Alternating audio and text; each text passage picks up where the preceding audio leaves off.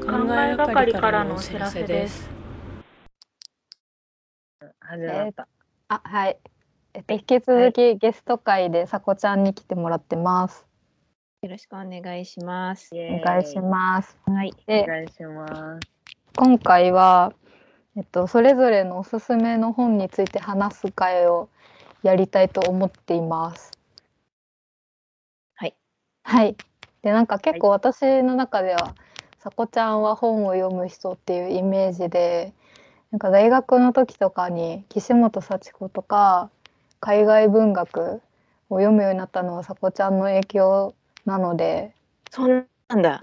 あ、そうう。そう、本当にそれまで海外文学読んだことなかったし、岸本幸子も知らなかったからっていう感じですね。恐縮です。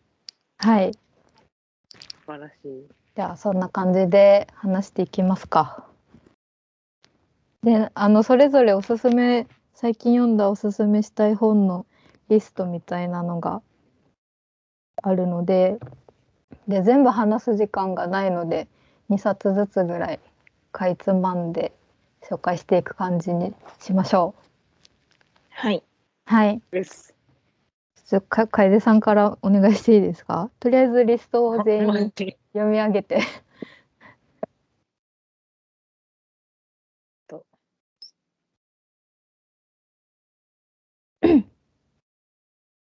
えっと、うんはずい、はずい。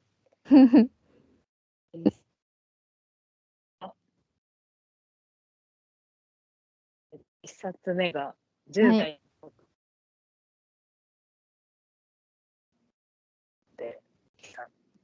2冊目が愛する今なんか楓さんの最初の一冊の声途切れてたかも。あ本当？うんももう一回。にみんなそき。うん。はてあひさん。はい。愛す2冊目が愛するっていうこと。えー、うん、フロム。うん。3冊目が勉強の哲学。来たるべきバカのために。雅也。うん、4冊目が現代語裏辞典、筒井うん、康隆。うん、うん5冊目がナショナルストーリープロジェクト、ポール・オースタうんー。以上です。はい。最近読んだ本。え気になるな、全部。合ってるかな？じゃあ次どうぞ。じゃあ、はい。次私行きますね、じゃあ。はい。と、一冊目が月の番人、トム・ゴールド、漫画ですね。で、翻訳が古谷みどり。で、一冊目が時給はいつも最低賃金。これって私のせいですか？国会議員に聞いてみた。が和田静香さんと取材協力に小川淳也議員。で、えー、3冊目が「心はどこへ消えた」っていうエッセイ東畑海人さんのうん。作品で、4冊目が「僕はイエローでホワイトでちょっとブルー」ブレイディみかこさん。でなんか2が出てて1も2もめっちゃ良かったです。で次が向田邦子ベストエッセイ作者は向田邦子。でうん。向田和子編。で最後がちょっと発音がわかんないんですけど中国の漫画の本でうんとユユーゴシックのユー山水にうんうん。あの遊ぶの右側の U と、うんと、これがね、えっ、とね、戯曲とかの戯戯れるのいじたいらしいんですけど、また、またに、あの漢字のぬに、あの、これなんて言うんだっけ、ほこほこ編ほこ編じゃないか。みたいな字で、で、調べたら中国語でゲームっていう意味らしいです。で作者の人がうんとねインスタのアカウントがねウーシーバイっていうううんうん。表記なんですけど漢字だと「我」に「是非」の「是」に「白」って書く作者さんの本ですね。以上です。はい。気に気になる。じゃあ次さこちゃんの最近読んだ本。はい。うん。うんと、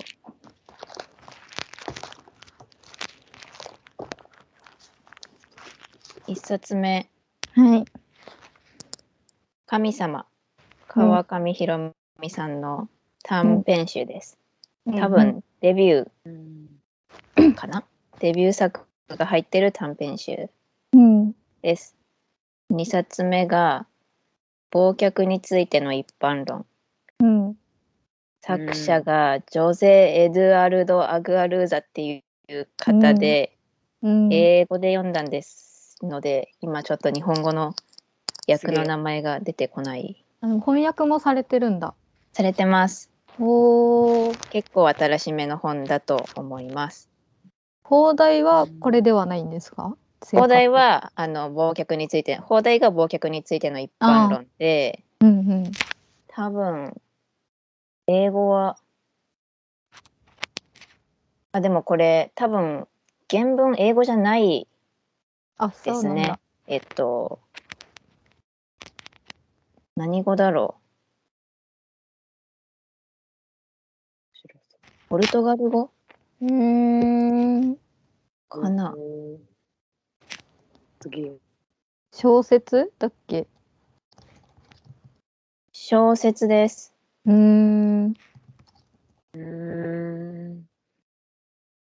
次が？次がえーっとクリーンネスガース・グリーンウェルさん作です。これは多分翻訳出てない。かな。えーうん。でもこれ最近読んだ本にしてますけど割と前に読んだ本です。すいません。うん。いや全う然んそんなんばっかです私も。はい。うん。この次が4冊目うん。生きるとは自分の物語を作ること。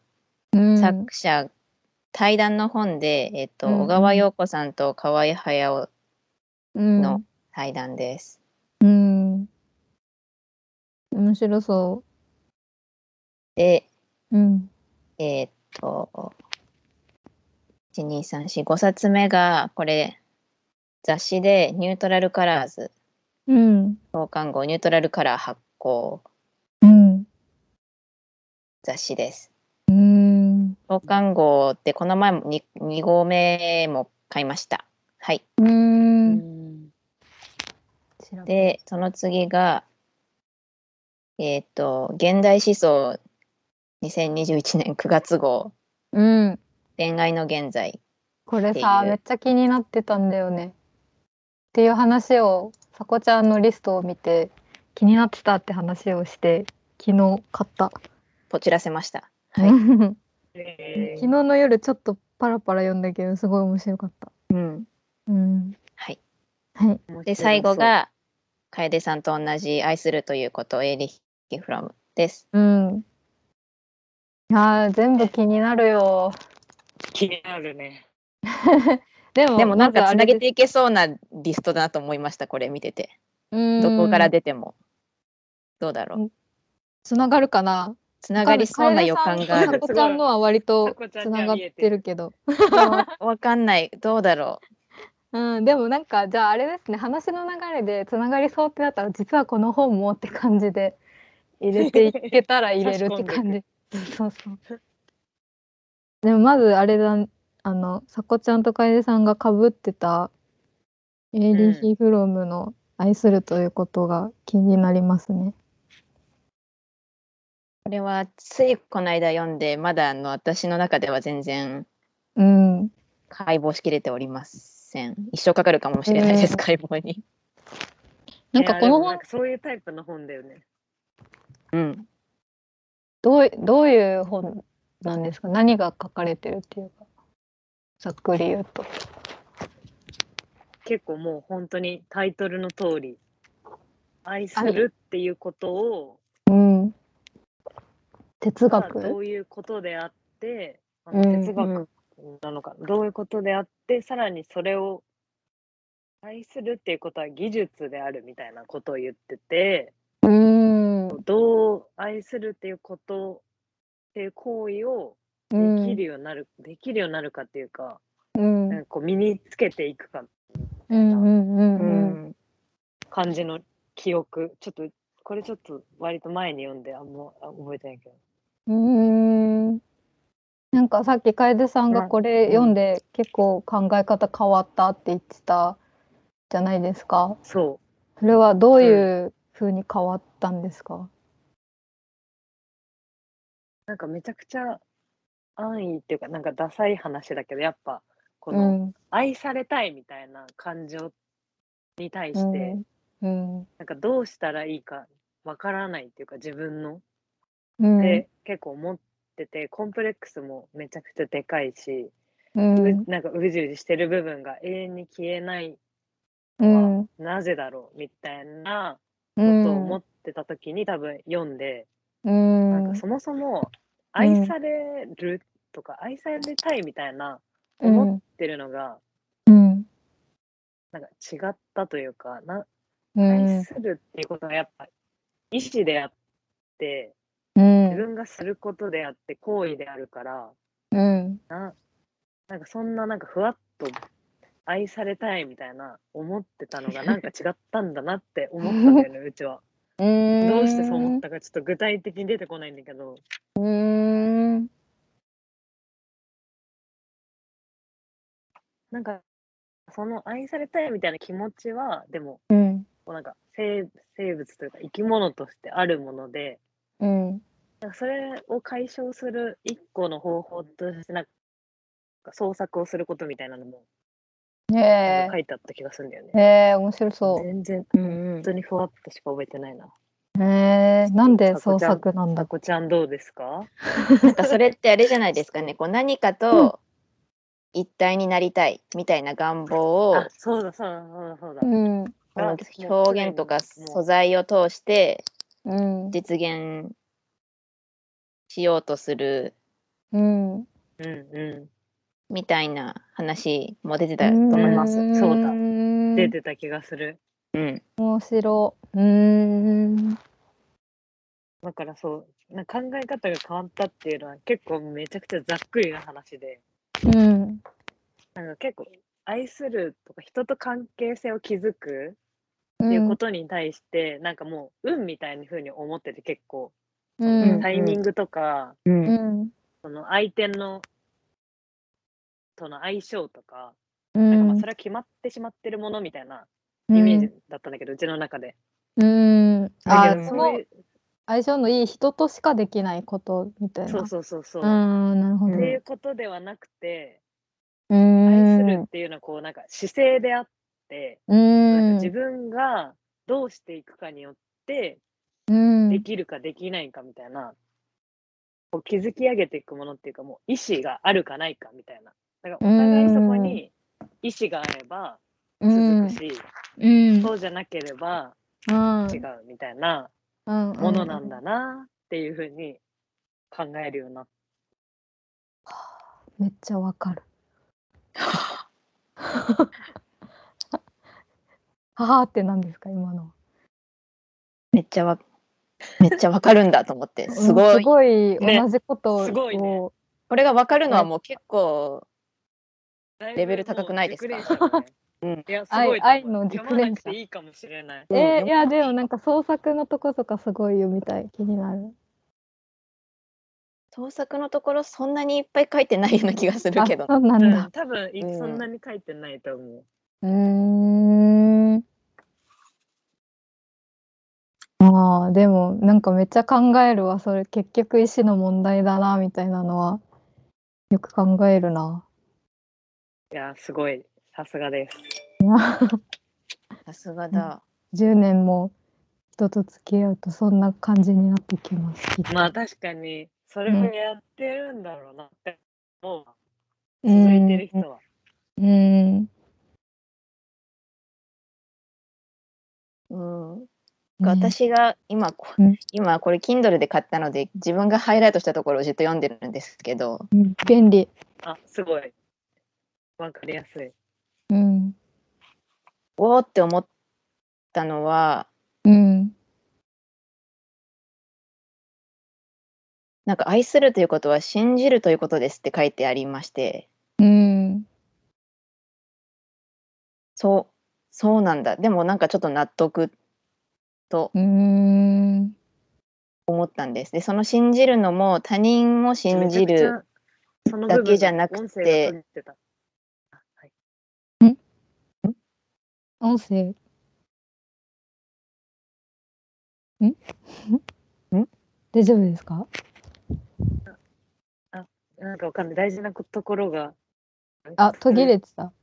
私の方が悪いのかな？インターネットはわかんない。私は聞こえてたけど、でも 念のためもう一回読んだ方がいいかもう。ちが悪いかもしれないうんもう一回念のため。うん。えっとうん。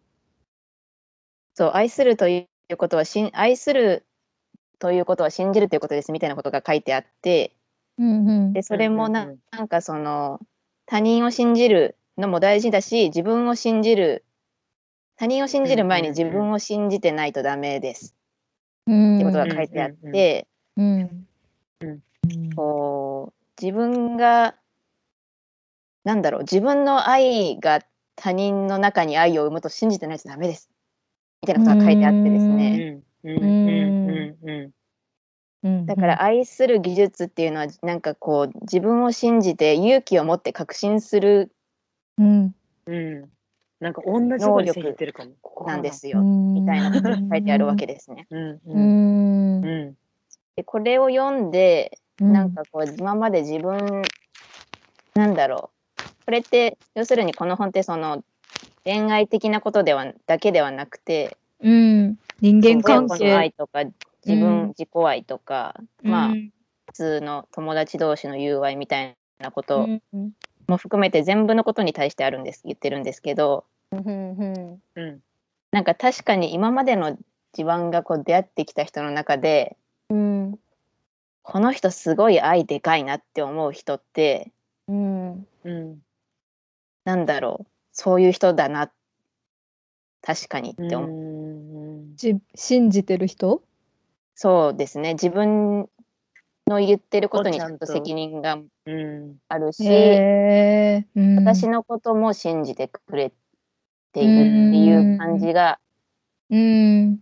口に出しては言わないけどそれがなんかちゃんと相手から伝わってくるうん。っていうことな気がして、はあ、うんなるほど。うんうんおおってうん。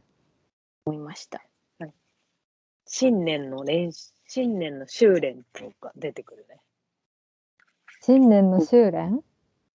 うんうんこうで子供が歩くことを覚えるように信念をこう身につけていくうん。ことが、うん。その愛の修練にとって大事ですっていう。へえ。新年か。うんうん、なんかうわこれちょっとこれ思い出しで言うので違うかもしれないですけど例えばそのうんお母さん、親が子供にを愛する時って、うんうん。まあ、過保護だと違うそれはなんか違うじゃないですか。ちゃんとこの子うん一人でた独り立ちしてうん。今赤ちゃんだけど自分で生きていけるようになるっていうそのうん。確信がないとうん。愛せないみたいなうん。うん。うんことが例で書いてあった気がするんですよね。それは要するに自うんうん分もその子に対して確信を持ってないといけないし、うん。その人その自分の子の可能性をうん信じてないと、なんかちょっと変な方向に愛情が確かに確かに出て。しまうただ出来合いみうんたいな感じになってしまう。うん。愛するということは相手の成長を信じてうん。相手が自分から離れていったとしても愛し続けることができる力ですみたいなことが書いてあってこれはうんうん。いやお親の愛。親の愛とかまあそれがそういうことを多分うん。どういう人間関係でも多分。相手のことを思思うっていうのはそういうことなんですよみたいな感じなんでしょうね。ああ、なるほどね。うんうねすごい道徳の本に載ってないかな。それ載せた方がいいよね、絶対。これなんか多分ん。そのこのさ、なんか from 愛するうっていうんことっていうタイトルが、うん。なんかちょっとそういう恋愛本みたいに見えちゃってるのがもったいないよね。確かに。確かに何がいいですかね、タイトル付け直すなら。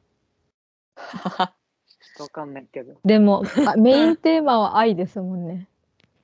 そうなんだよね。難しいですねね。うん。愛する技術とかになっちゃうと、よりなんか、モテエッセイみたいになっちゃうな。そうなんですよ。でも多分それが元々のタイトルなんあ、だと思います。英語だとなんだっ?け？?How to じゃなくて Art of ア Loving ートオブラビあなのでやっぱり愛の技術みたいな技術技術だね。タイトルまあな日本にこういうちょっとうさんくさくなっちゃう多すぎるのが。うん。確かに。デカ文字で書いてあるやつですね、表紙に。うん。なんか新訳版らしいです。その From 生誕120年記念みたいなのでうん。新しい役でちょっとだけちょっとだけマイナーチェンジした読みやすくなってうん。うん。なんか後書きにこれあれですね訳した方のお名前を言わないといけないんでしょうけどうん。えっと名前なんだろう鈴木鈴木さん？鈴木さん鈴木さん。鈴木翔。大量にいる。鈴木翔。翔翔かな？翔さん。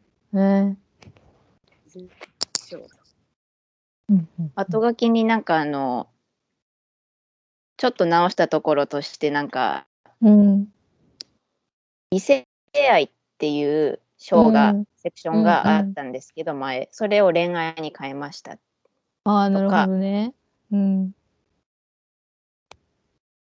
その後書きもあの面白かったです短いんですけどうん。もちろんこの作者は異性愛を想定して書いてるんだろうけどでも内容としてはうん。そういう。ことでも今の時代ないわけだから、うん。うん、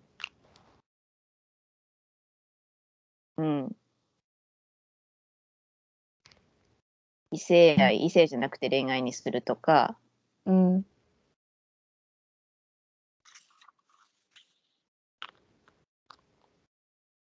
書いてましたね。あと英語のなんか英語のロマンティックラブうん。英語でロマンティックラブとエロティックラブっていうのがあってそれを使い分けられない日本語でみたいなこともうん。それでちょっと大変でしたみたいなことも書いてますね。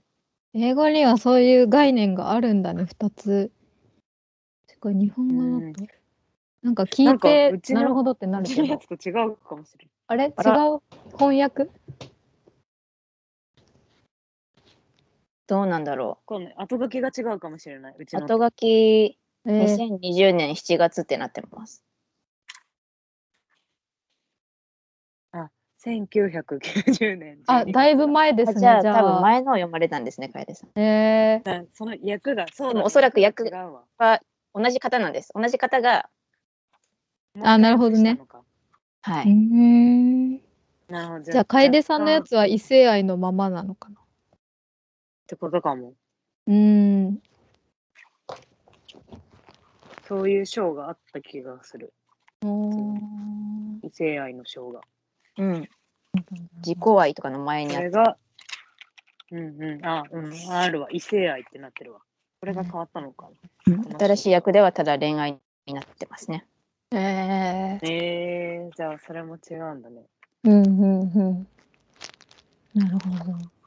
え、二人がその、なんでその本を手に取って読もうと思ったのかが気になったんですけど。でも、勧められた。あ、そうなんだ。よかったよ。なんかやっぱ、なんかね、そう、多分年齢もあるけど、なんかこういう、その人との付き合い方みたいな、うん。その、人間関係みたいな話すうん。ことが多分多くて、うそのん。中で多分誰かに教えてもらったのかな。なるほど、なるほど。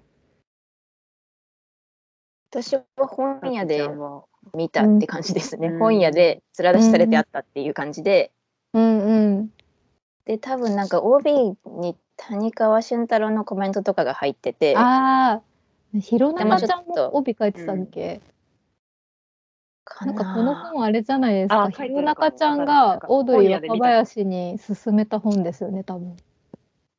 へえ。なんかで、なんかで話してた気がするんですよね。すいません、脱線しました。うちのやつは谷川俊太郎とアンが、アンが多く書いてる。え、何年、も女優の。ああ、いつ発行のやつですか、なんでか楓さんのやつは。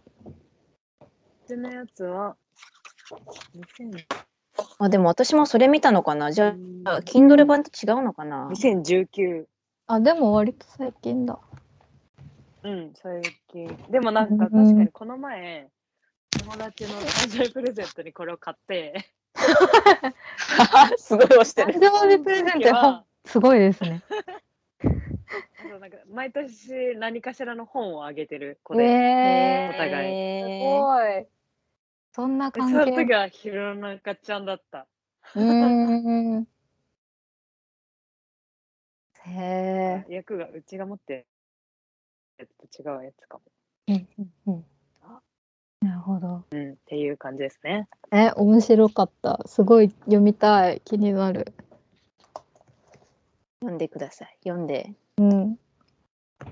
ほしい。もっと共感できるかも、大城さんは。私が読んでると、へーって思うばっかだけど、うん結構うちもへーって感じの。これはすごい共感。が全然でしたかああ、なるほど。共感どころじゃないなん。かなるほどの方がでかいな。うん。うん。うそう、ん。そうか。次。うそうん。やな。が大きかったかも。いや、ちょっと読み、読みたいリストに入れときます。ぜひ。ぜひ。えこの流れで、うん。読んでないからうち全然わかんないけど、恋愛の現在、変わりゆくそうそう親密さの形はつながってるなんか、こちゃのも。中で恋愛の流れがあるのかなと思って。でも、あの、これをよ、その、フロムを読んだ後、この恋愛の現在を読むと、うん。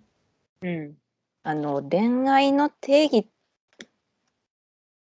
がもうわわからん、まあ、わからんみたいなうん。あの特集なんですけど、うんうん。みんながそれぞれ思ってる恋愛が違ううん。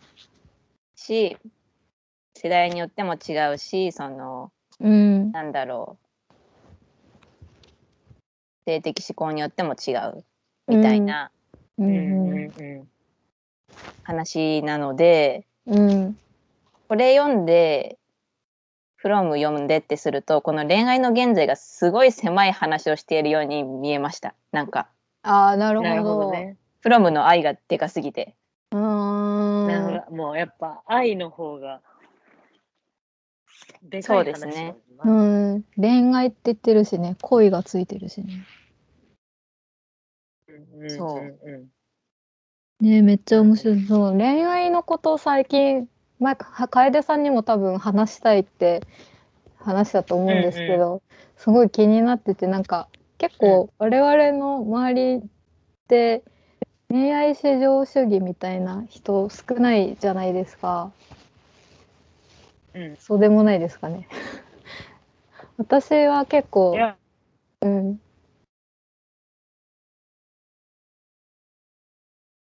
うん。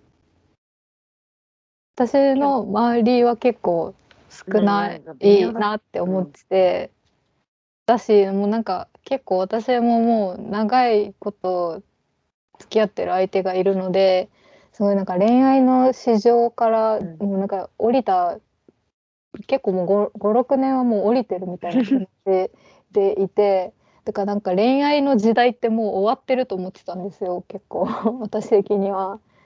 なんかなんか その今の若い人たちはまあ装飾化が進んでるっても言われてるしなんかそんなにみんななんか恋愛以外にも楽しいことって今ねなんかネットフリとかいっぱい面白いこといっぱいあるしなんかそんなに恋愛流行ってるって思ってなかったんですけどでも最近なんかとあるポッドキャストを聞いてなんか私たちと同い年ぐらいの女性2人が話しててでもなんか東京タラレバ娘的な価値観っていうかなんかすごい30代になるから早く結婚しなきゃだよねみたいな話とかしててなんかすごい衝撃的だったんですよそれが。なんか同い同世代でまだそんなこと言ってる人いたんだみたいな感じでびっくりしてなんかみんな恋愛についてどう考えてるんだろうっていう話をしたいなって思っててで結構タイムリーでしたこの本。なるほどね。うん、でも、うん、わかんない。うちの感覚だと、うん、なんかそう言ってる子は割といるけど、やっぱり、うんあの、もうに28だし、みたいな。うん、うん、うん。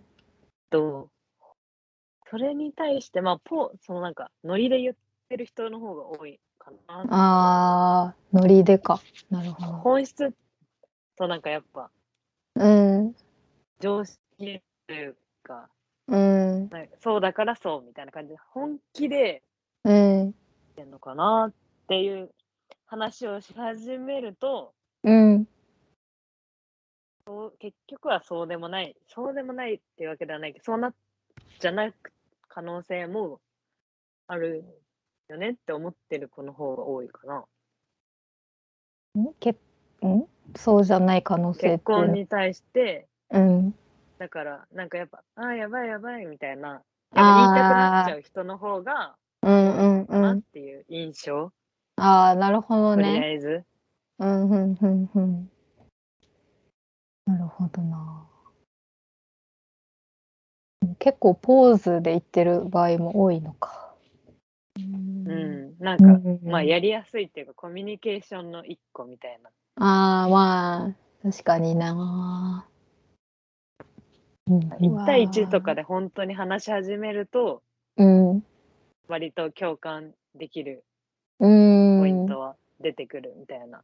うんうんうんうん。なるほど。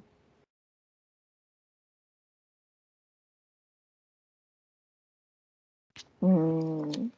さこちゃんは恋愛についてどうどう思ってます？恋愛って謎ですね。謎。謎、謎大きい。それこそなんか、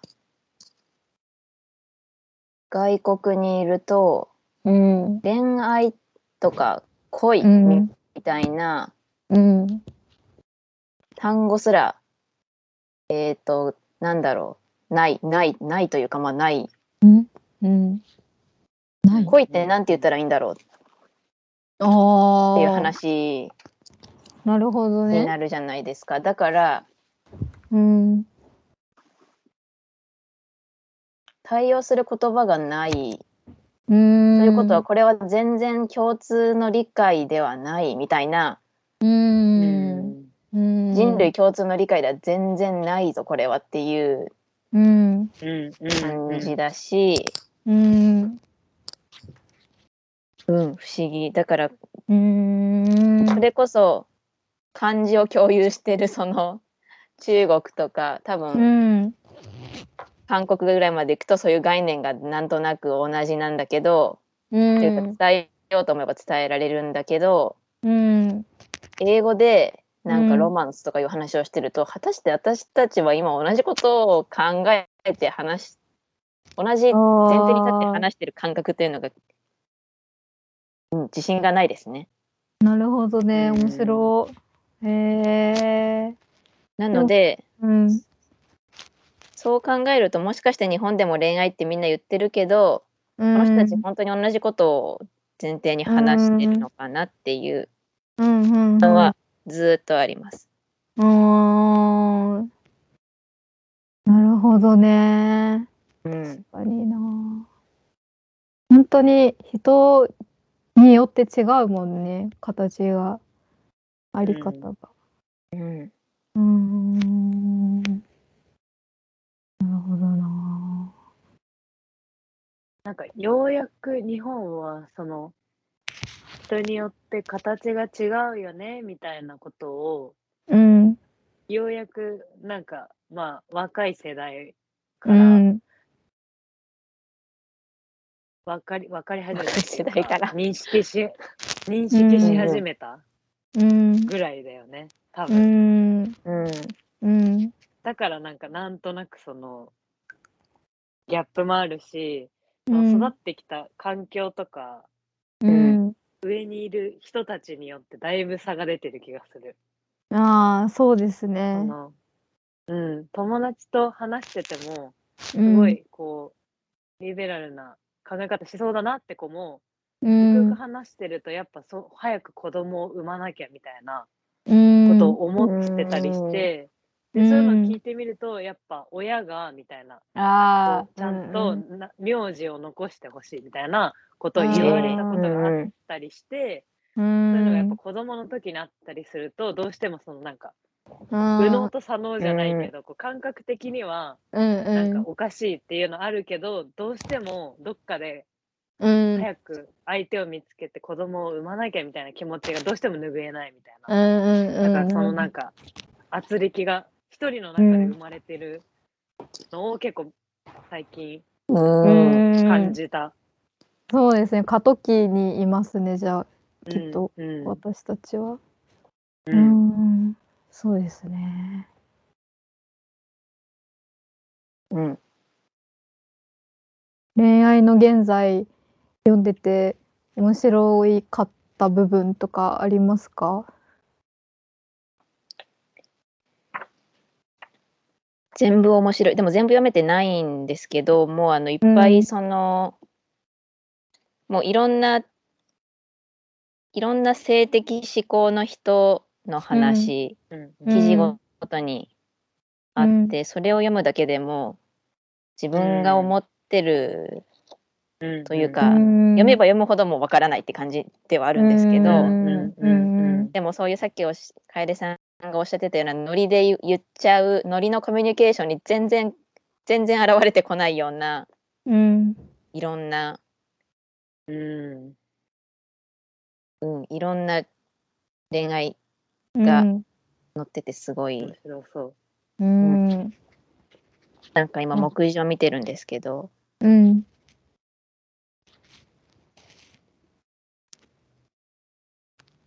まあ、まずストレート。ストレートストレート前提で書いている話そんなにないかな。でも同性愛とか同性愛で記事一つあって、うん。ノンバイナリーポリアモリー、うんうんアセクシャルアロマンティッククアロマンティック。うん。など。うん。うんうんうんでなんかうん。あごめん。あどうぞ。あ、いや、大丈夫。いやそんなにいいことなかったです。いや、なんか本じゃないんだけど、うん。古典ラジオうんっていうラジオがあって、うん。なんか歴史について結構いろいろ聞けるラジオなんだけど、うん。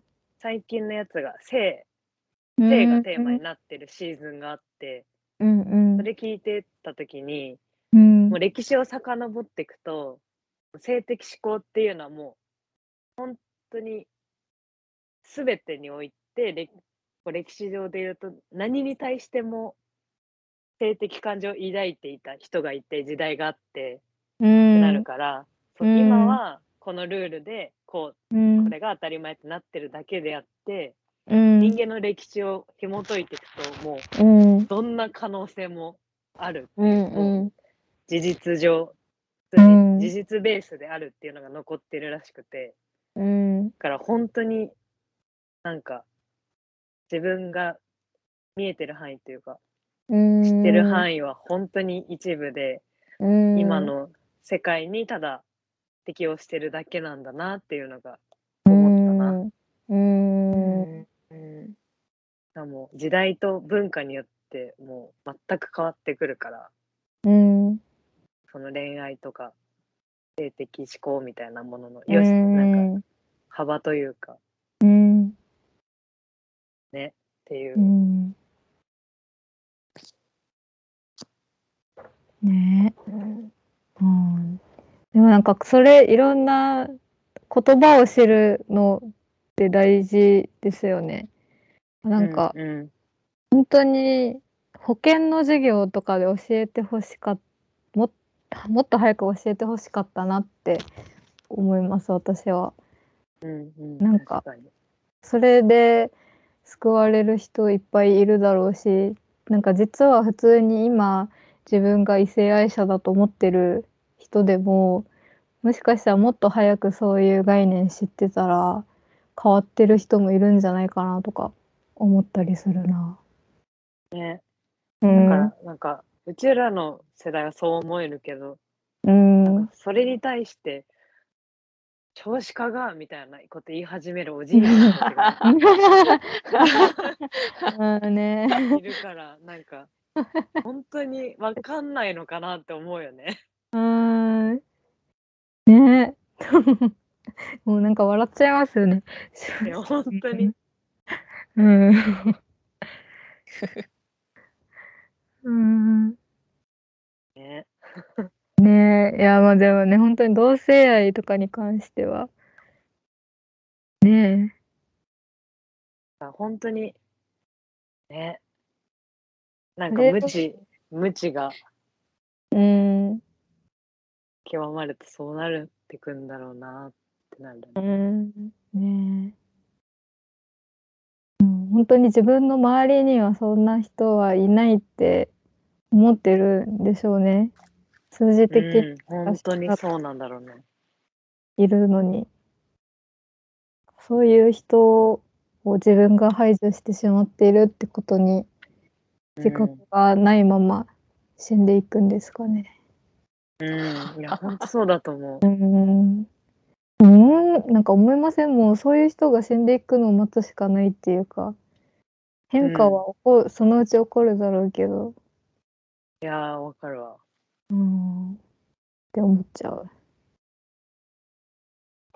うんだからなんか本当に、なんかその人たちもきっとなんかさ、うん、教育というか、そういうふうに生きてきちゃった部分があるから、うん、うん、悪いとかっていうふうにもなんか一概に言えないっていう。うだん、からそう、自分がそうならない、なんか新しい概念に対して、うん、そうならないように年を取りたいなって思っとくことしかできないっていうかさ、うん、うん本当にそうですよね。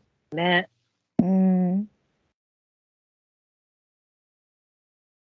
何かに強烈な拒否反応を示す、示してしまうときは、なんかもうちょっと冷静に自分を見た方がいいなってう。ん。思う。うん。うん、うん、確かに。にうん。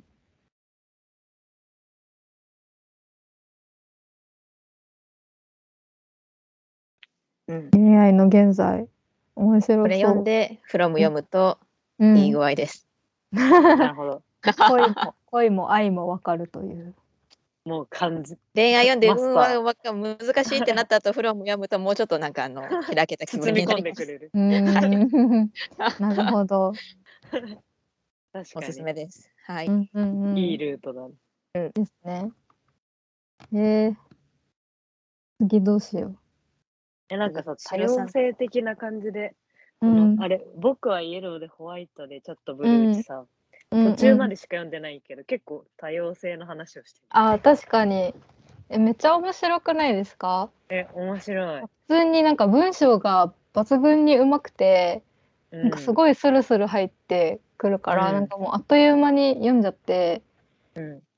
であの、イギリス、ブレイディ・ミカコさんがイギリスで、えっと、イギリスの人と、イギリスの人じゃないか。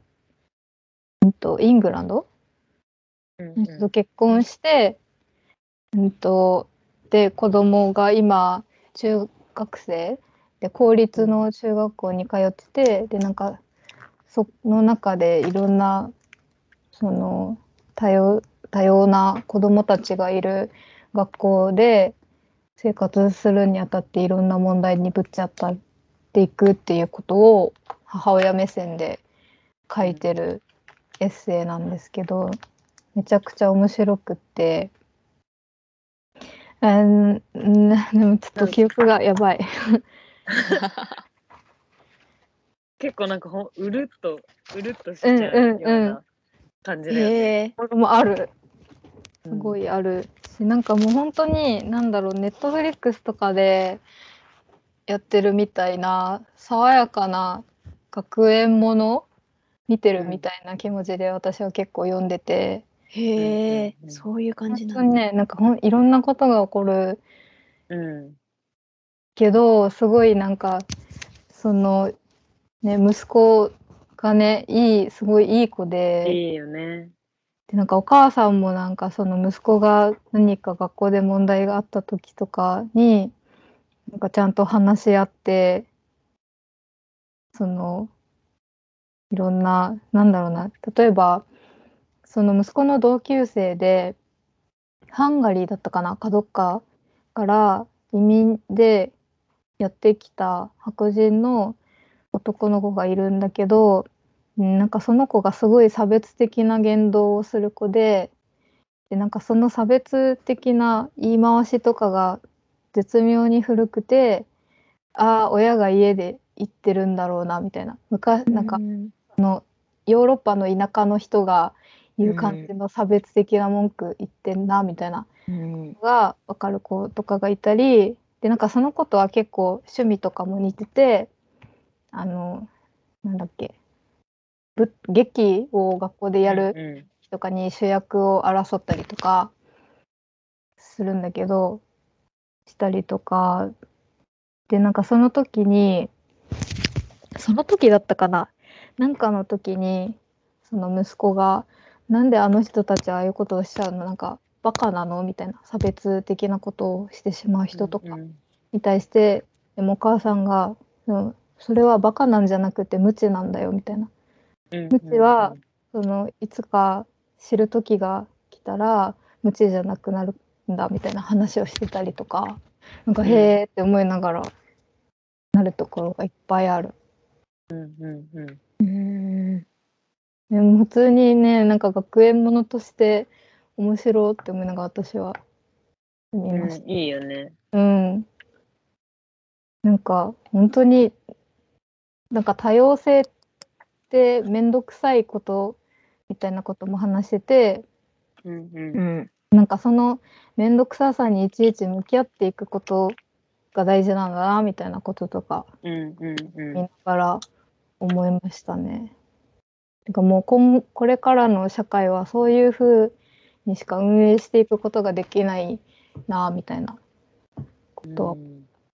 なんかポリコレ、ポリコレうるさいとかいろんな人に配慮してなんかつまんないみたいな意見とかもあるけどでも面倒くさいって思うことでも一個一個やっぱ向き合うことって大事だなっていうか、うん。うんうん、っていうことを思う、うん、ですね。めっちゃ面白いから本当におすすめです。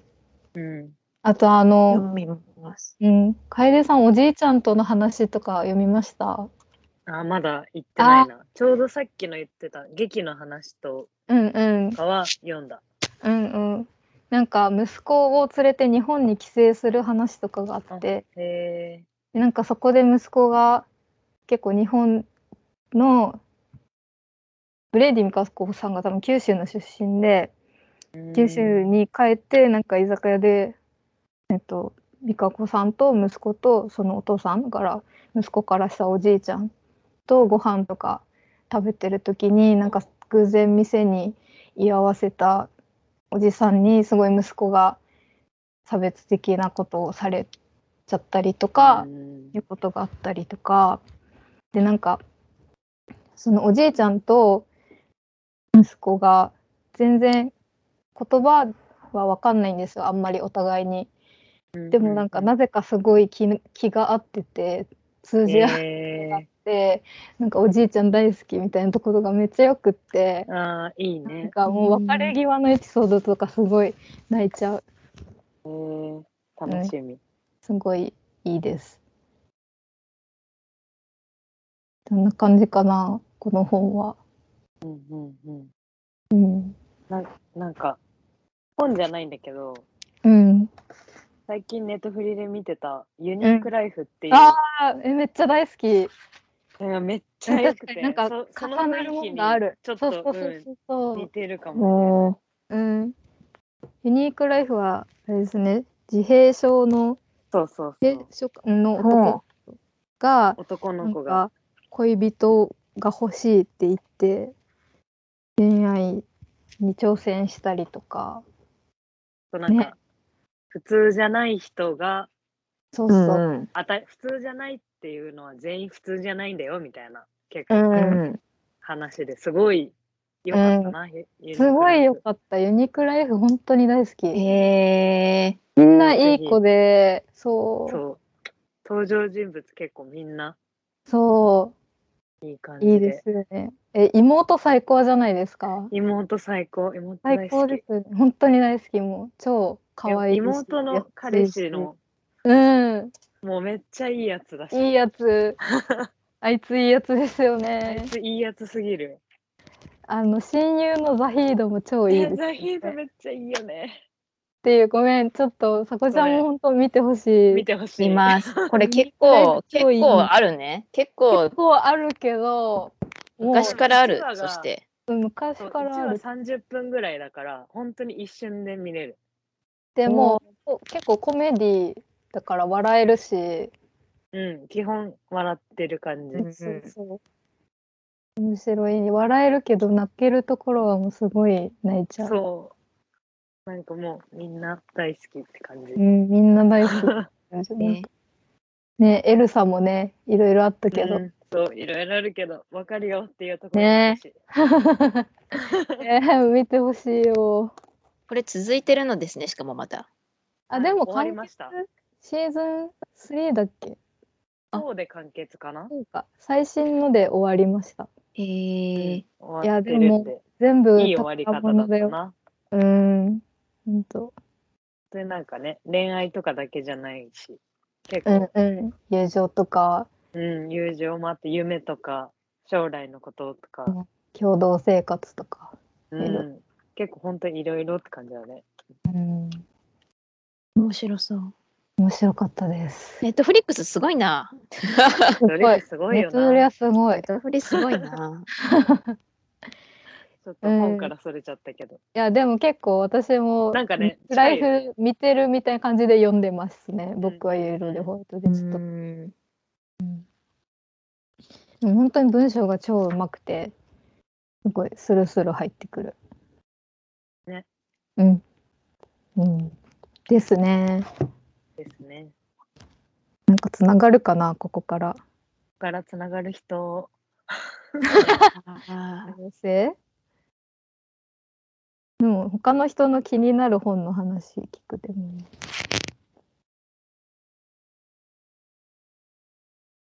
うーん。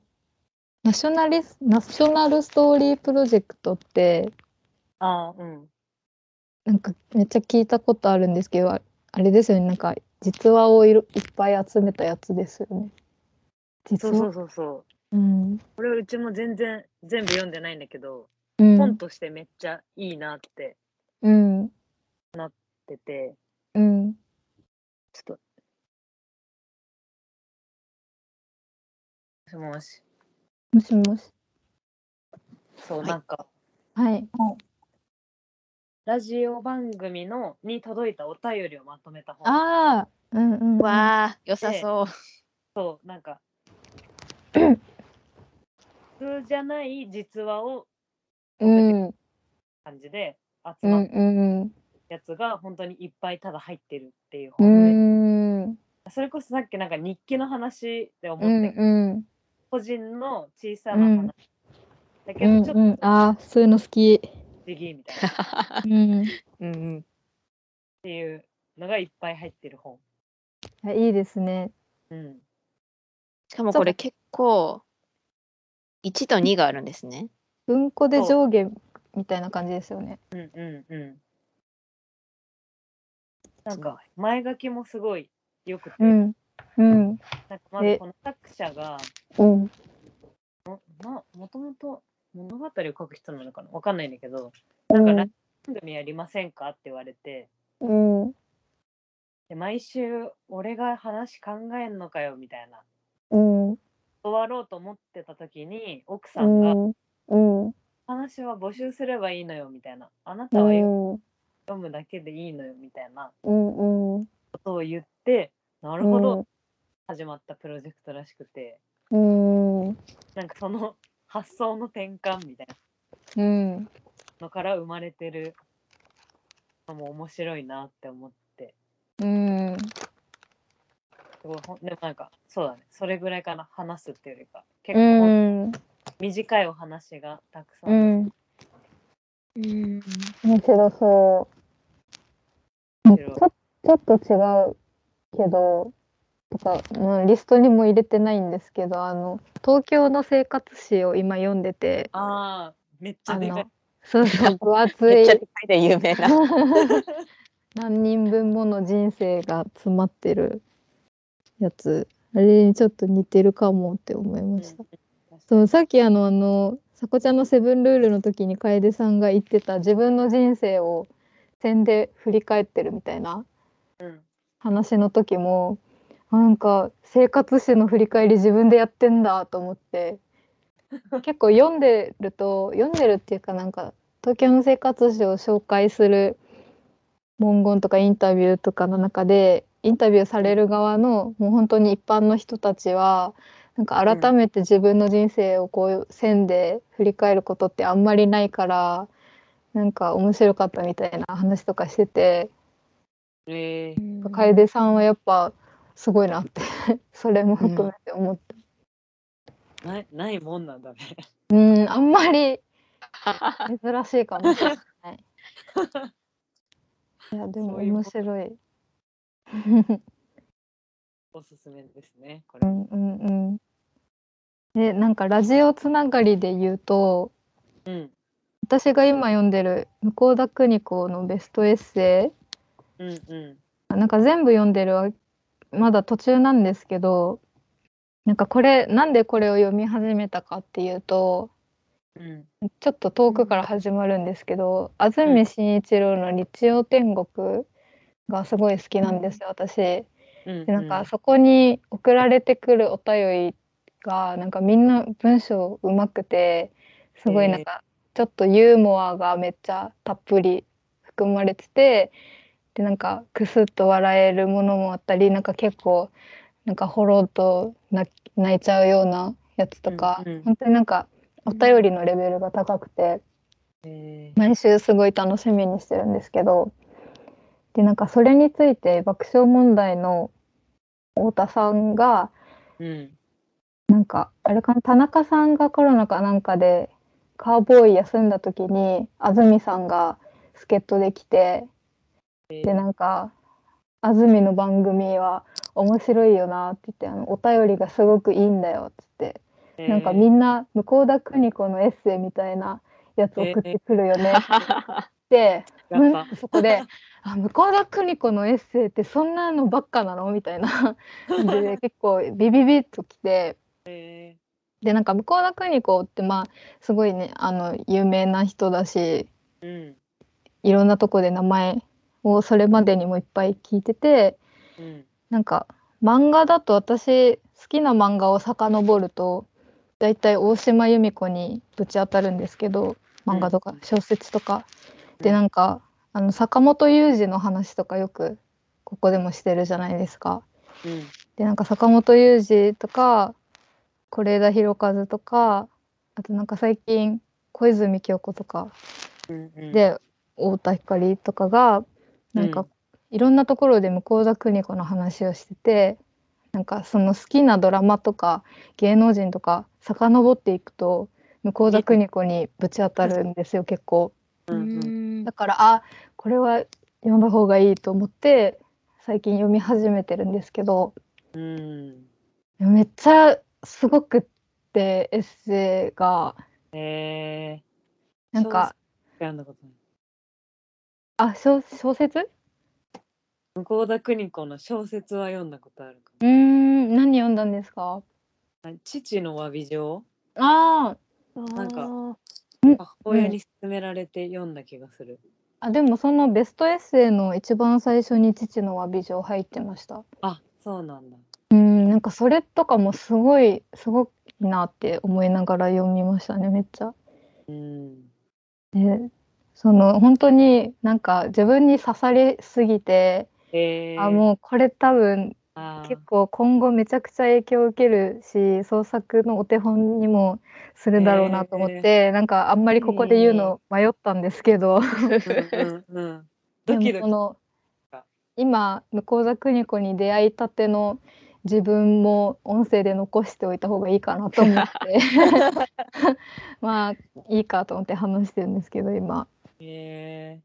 うんベストエッセイまだ途中なんですけど最初になんかあエッセイがそのテーマごとに分けられててー、うんうん。最初が家族についてのエッセイをいくつか最初の章で集めててなんかもうそこが本当に凄まじくてその父の詫び状も。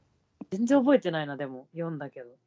でもなんか向田邦子のお父さんに関する断片的なエピソードが連なっててでなんか最後にその父親が保険会社の支店長かなんかで転勤が多くてなんか、えっと、仙台に転勤してる時期があってうんで向田邦子はその時東京の学校に通っててでなんか休みの時は仙台にの実家があるところに帰ってたんですけどである時にその仙台にいる時にうん。父親の会社の人たちとか取引先とかの人が向田邦子の家に来てなんか飲み会っていうかそれとなんかお酒でもてなすみたいなことがよくあってでなんか酔っ払いの相手をするのが嫌だったみたいなことがあって、なんかその寒い時期だとそのやってきた客人があの玄関に帰る時に粗相をしてあのゲロ吐いて 帰っていくんですよ。でそれを翌朝母が起きて玄関もう寒いからゲロが凍っててなんか母親がお湯をかけて掃除をしててで向田邦子はその多分女学生の頃なんで10代ぐらいだと思うんですけどうん。それを見てなんか母親にこんなことをさせている父親にすごく腹が立ったみたいなことを書いてて、でなんか私がやるからお母さんはやらないでみたいな感じで母の代わりに掃除をするんですけどでそれを父親が後ろから見ててなんか普通なんか「ありがとう」とか言うじゃないですか。うんでも何も言わな言わずにずっと立っててでなんかその帰省はそれで終わってそのまま東京に戻る時になんかいつも東京戻る時にお小遣いをそれぞれ兄弟もらうんですけどなんかああいうことがあったからなんかちょっと頑張ったからお小遣い割り増ししてるかなとか思ったけど普通にいつも通りでなんかその父からの電報みたいなやつになんかいつも通りのそっけない文章が書かれてるんですけど、うん。最後に「この度は格別のご働き」っていうのが書かれててで赤いペンでそこが線引かれてたみたいな。それが父にとっての詫び状であったっていうことで終わるんですけどなんかすげえと思って。なんかそのエピソードがすごい短いページ数で語られてるんですよ。でなんかその前にもあのちょっと短い父がどういう人だったかみたいなエピソードの積み重ねがあってうんうなんかその向田邦子の家族の人間関係とか父と娘のなんか間の雰囲気とかがなんか立体的に短い文章で分かるようになってて、ねすごいすげえって思いながら読んでて、うん、おすすめです教えたくないけど誰に。も 今大城がうん。出演してるのですうごいな全く忘れてたけど、うなんかん本読んでる時に自分が想像してた映像がめちゃくちゃ戻ってきた。そうそうそうそうそう。すごい読んでる時に多分映像としてちゃんとそうそうそう。記憶してたんだなって思ってすごいって思なった今。もうあの脚本家の人だからもともと。うん。やっぱなんか情景描写とかがなんか短いセンテンスで的確にすごい伝えるものが多くて、うーん。いや面白いんですよね。なんかそれいやもう読んでほしいんですけどなんか向田邦子東京で空襲を経験しててうーん。その空襲の時の話とかもすごくてなんかもう戦争体験の話って結構悲惨な書かれ方がするものが多いじゃないですか。うん。でもなん。か向田邦子の「ご飯っていうエッセイだったかなにその書かれてるのが結構空襲があって家の周りが焼けてでなん。か当時犬は飼ってはいけなかったん。だけどこっそり飼ってる家とかがあって。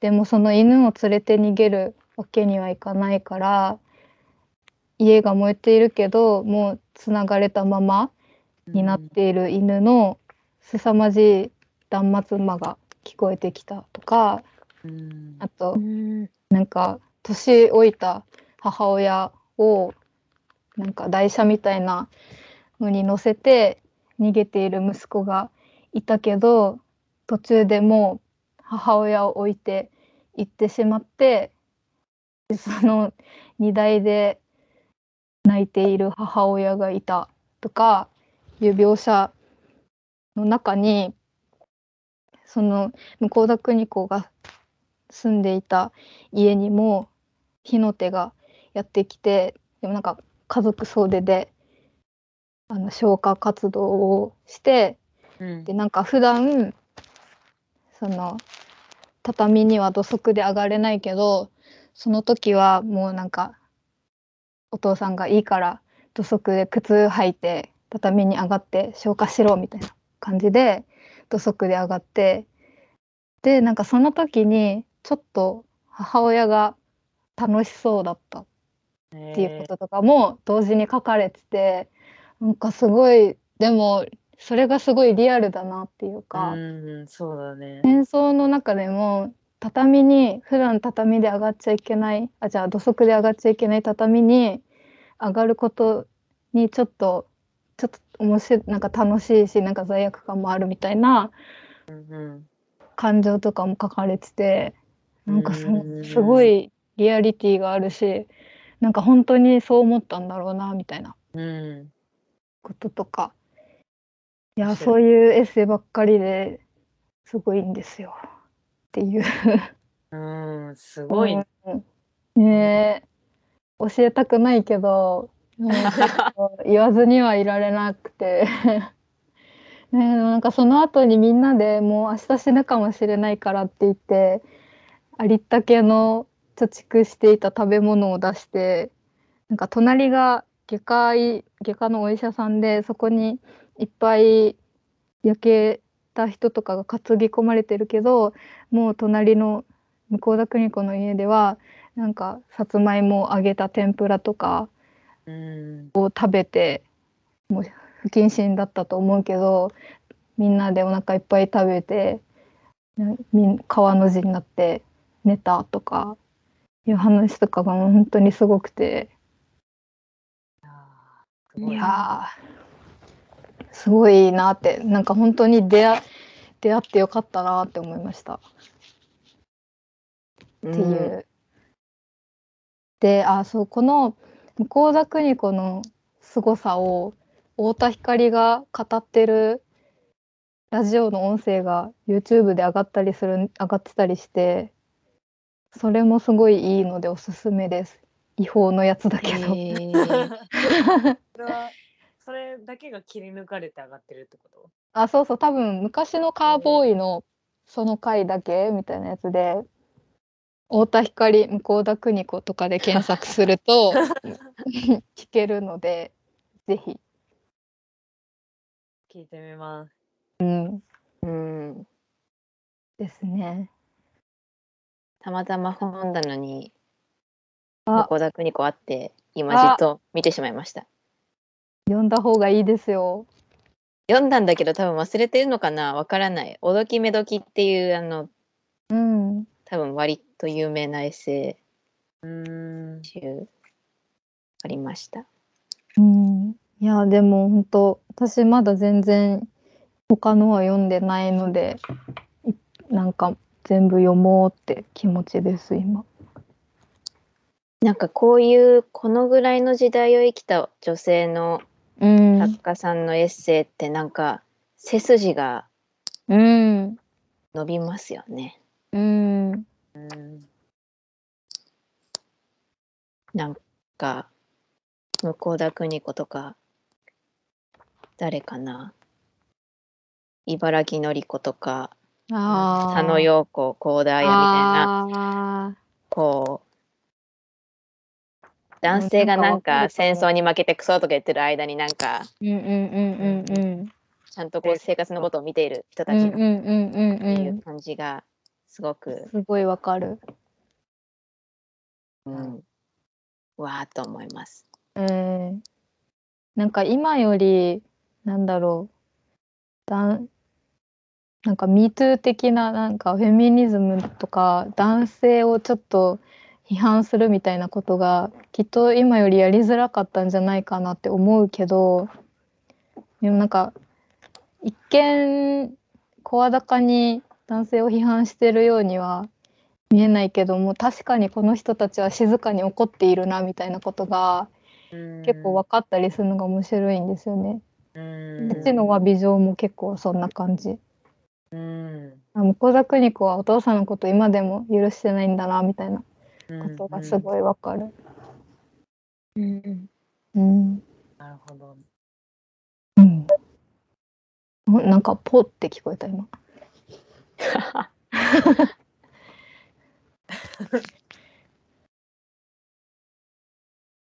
私からは以上です。いやすごいよ良いうん良いプレゼね。ンだった。うん。ちょっと熱が入りすぎましたね。熱々。そう、ホットな感情を伝えたかった。うん、すごいネタばらししちゃったね。確かに。いや、でもネタバレありでも面白いから。うん、うん。です。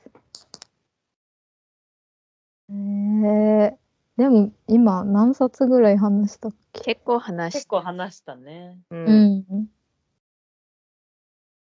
なんか他気になるのとか、これは話したいとかありますか？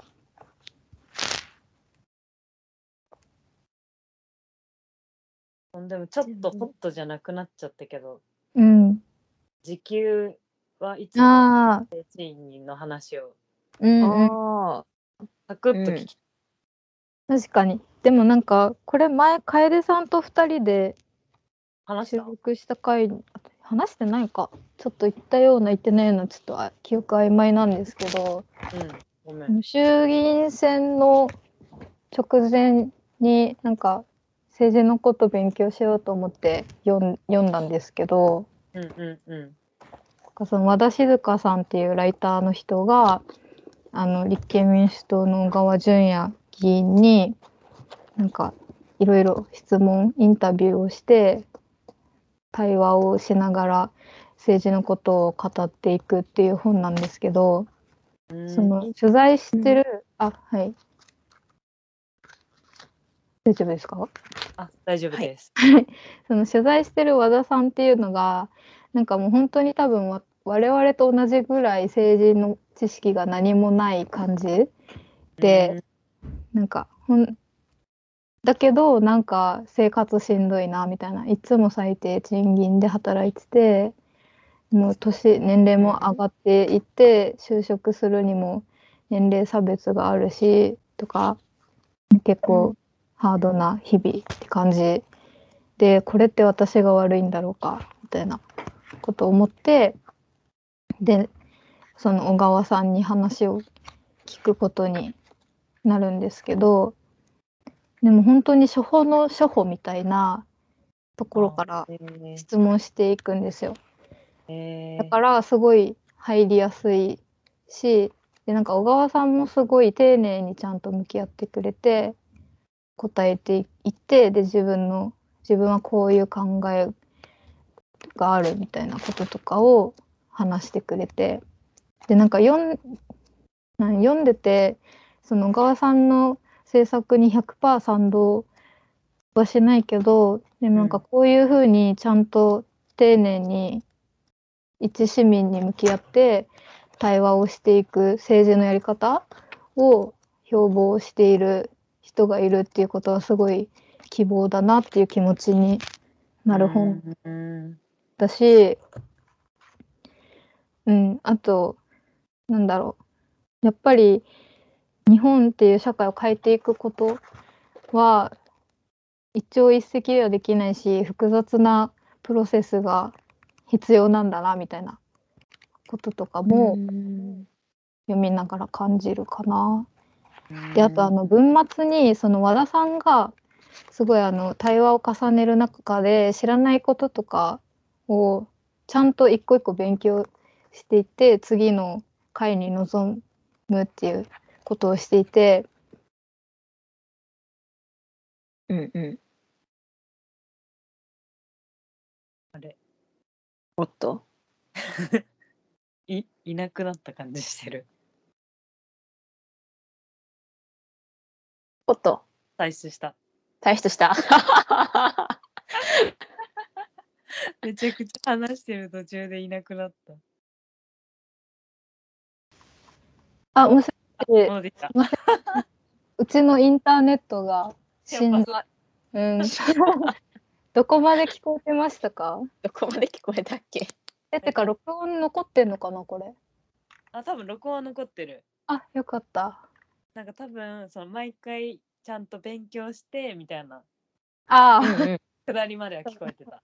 毎回勉強して次の質問を考えるみたいなことをやっていて、がその時に和田さんが読んだ本のリストが端末にあって、なんかそれがすごくっていっぱい載ってるんですよ。なんか8ページにわたって10級ぐらいのちっちゃい文字でいっぱい。載ってるのでなんか政治わかんないけどちょっと勉強したいなって人とかはここ見て勉強するのもいいのかなって。私もなんか何冊か見たいやつチェックしてます。でその和田さんが読んだ上でこうこうこういう本でしたみたいなコメントがつついててすごいいいです。それいいね。うん、なんかもっと難しいっていうかいろいろ分かった上で読む本かと思ってたから、あ全然もう対談形式なんだよね、本当に読みやすいです。えー読んでみようすごいおすすめです。映画は見ましたか？どなたか。あ映画見ました。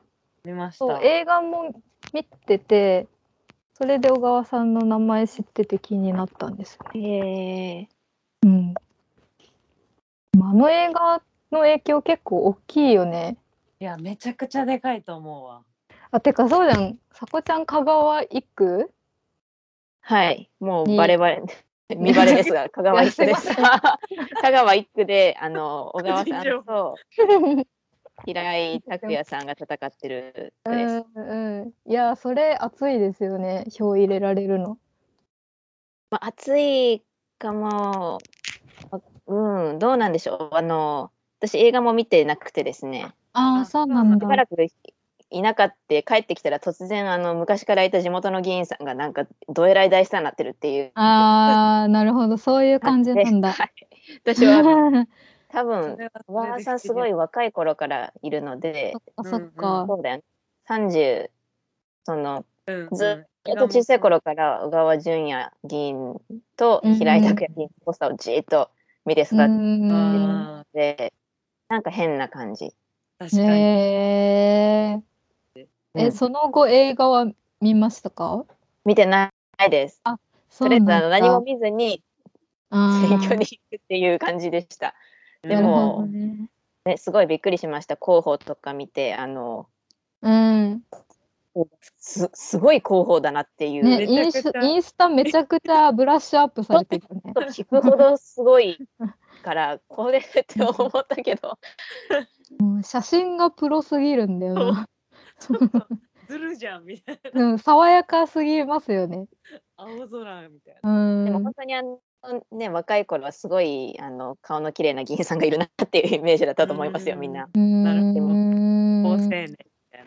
うん。香川結構あの、香川2区か3区が、にうんあの、なんだっけ、国民民主党のうん。玉木さんうんうんうん。で、なので、割と激アツかもしれないです、香川。うーん。逆に言うと、どの人に入れても、あの、比例で上がっていくから、まあ、いっかみたいな感じでもちょっとなりそうですけど、ああ、なるほどね。ところはある。うんうんかなうん。うーん。私の個人の感想としては、すごいついていけない、あの、すごい変わっててついていけないっていうのが、ああ、なるほど読ん。でみたい映画も見たいなとう思ってます。うんん。確かに。まあでも映画もなんかおも面白かったけどこれだけ信じても信じるっていうかこれに影響されすぎるのも危険だなとは思いました。うん、だいぶ、もう、ヒーローとして描かれてたから、そうそうそうそうあそうなんだもうだって、普通に泣い泣いちゃったもん、なんか。あそうなんだ。うん、映画館で見てて、あーうん映画館で見見ると確かに。なんかこんな人がいたんだみたいな感あ覚になってしまそうそう。そういう気持ちにはなったかなり。へえ、いたんですよ。でも本当にね知らなかったですよね映画見るまで。そうそう知らなかった全くね立憲の代表選にも出てましたね。出てたねあれ出るときちょっと心配にななったな、なんか。だ大丈夫かなみたいな。うん、なんか知らんけど、なったな。そっか、さこちゃん的にはそんな感じだったんだ。そうですね、うん不思議な、本当に不思議な感じです。うんうーん。でも、あの、平井拓也議員がすごい大きくなったのも、へえって思いましたね。あの、うん。デジタル庁とか？デジタル庁。うん。うんうん、うんうん不思議だなと。ワニの動画見たりとかね。あれ？何それ？あれって平井議員じゃない？なんか、あの国会中にワニの動画見てたのが 話題になってなかったっけ？あれって平井議員だっなんかあのプチカシマさんがうんうんうん。あの選挙の時香川に取材行っててうん。なんかワニの T シャツとかを着てたんですよ。なんかワニどうこうみたいなのいじってたからあ平井さんワニの人なんだって思ってました。あとあのパワハラ恫喝の人だと思ってた私は。うんうん、書いてるね。審議中にワニの動画見てた。あそうそうそうそうやっぱそうだよね。面白い。面白い。コンテンツがたくさんあるワニがなんか食べてる動画。わかんないけど笑い事じゃないけど笑い事じゃないけど、国会でワニの動画はね 絶妙なサボりうんコンテンツ。ねうん確かに。何の話してたっけ？あそう本の話だわ。そんぐらいかな一旦ですね。結構、うん。だいぶ話しましたよ。だいぶ話した。大丈夫？まあでも長すぎないかな。結構長いかも。まあでもね、うん、そんなもんだ。そんなもんですよ。はいが長いっていう。うん、ばらつきは全然 あるから。めちゃくちゃある。短い時8分とかですもんね。差がやばい。確かに。いや、すごい面白く聞いてます。いやありがたい。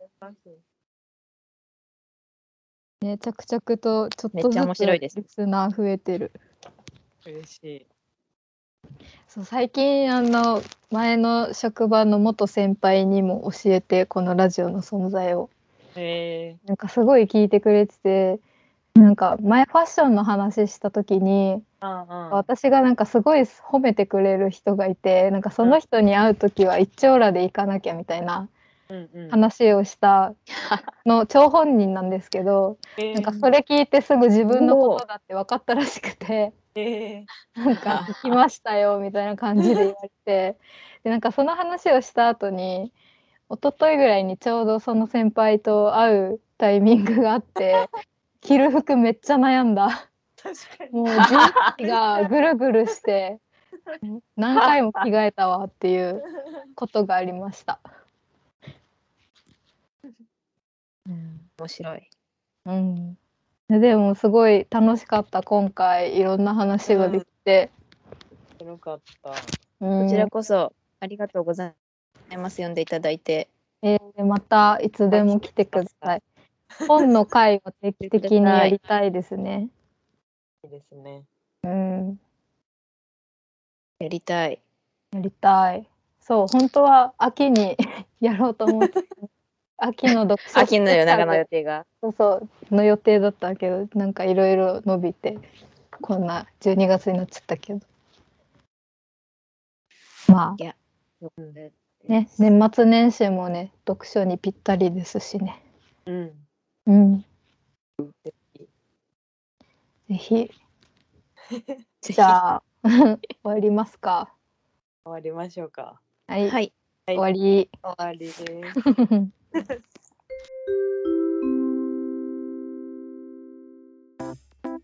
考えがかりではあなたからのお便りを募集しています。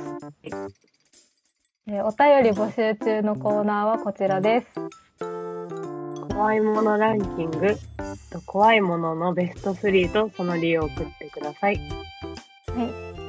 夢の話、あなたが見た夢の話を送ってもらうと勝手に私たちが占います。祭りのコーナー。あなたの家の独特な風習を教えてください。失恋のエピソード。失恋に憧れるお城にあなたの失恋について教えてください。ドラマみたいな瞬間。人生でドラマみたいだった瞬間を教えてください。ね、あとはふつおたも常に募集しています。番組への感想、質問などお待ちしています。送り先はメールアドレス考えがかりアットマーク gmail.com スペルは k-a-n-g-a-e g-a-k-a-r-i アットマーク gmail.com です。ポッドキャストの概要欄にあるリンクからとマシュマロに飛べるようになってます。ペンネームとお便りプレゼントが欲しい人は住所も書いていただけると、オリジナルステッカーか、希望する方にはミジンコをお送りします。イェイイェイ。お便り待ってます。待ってます。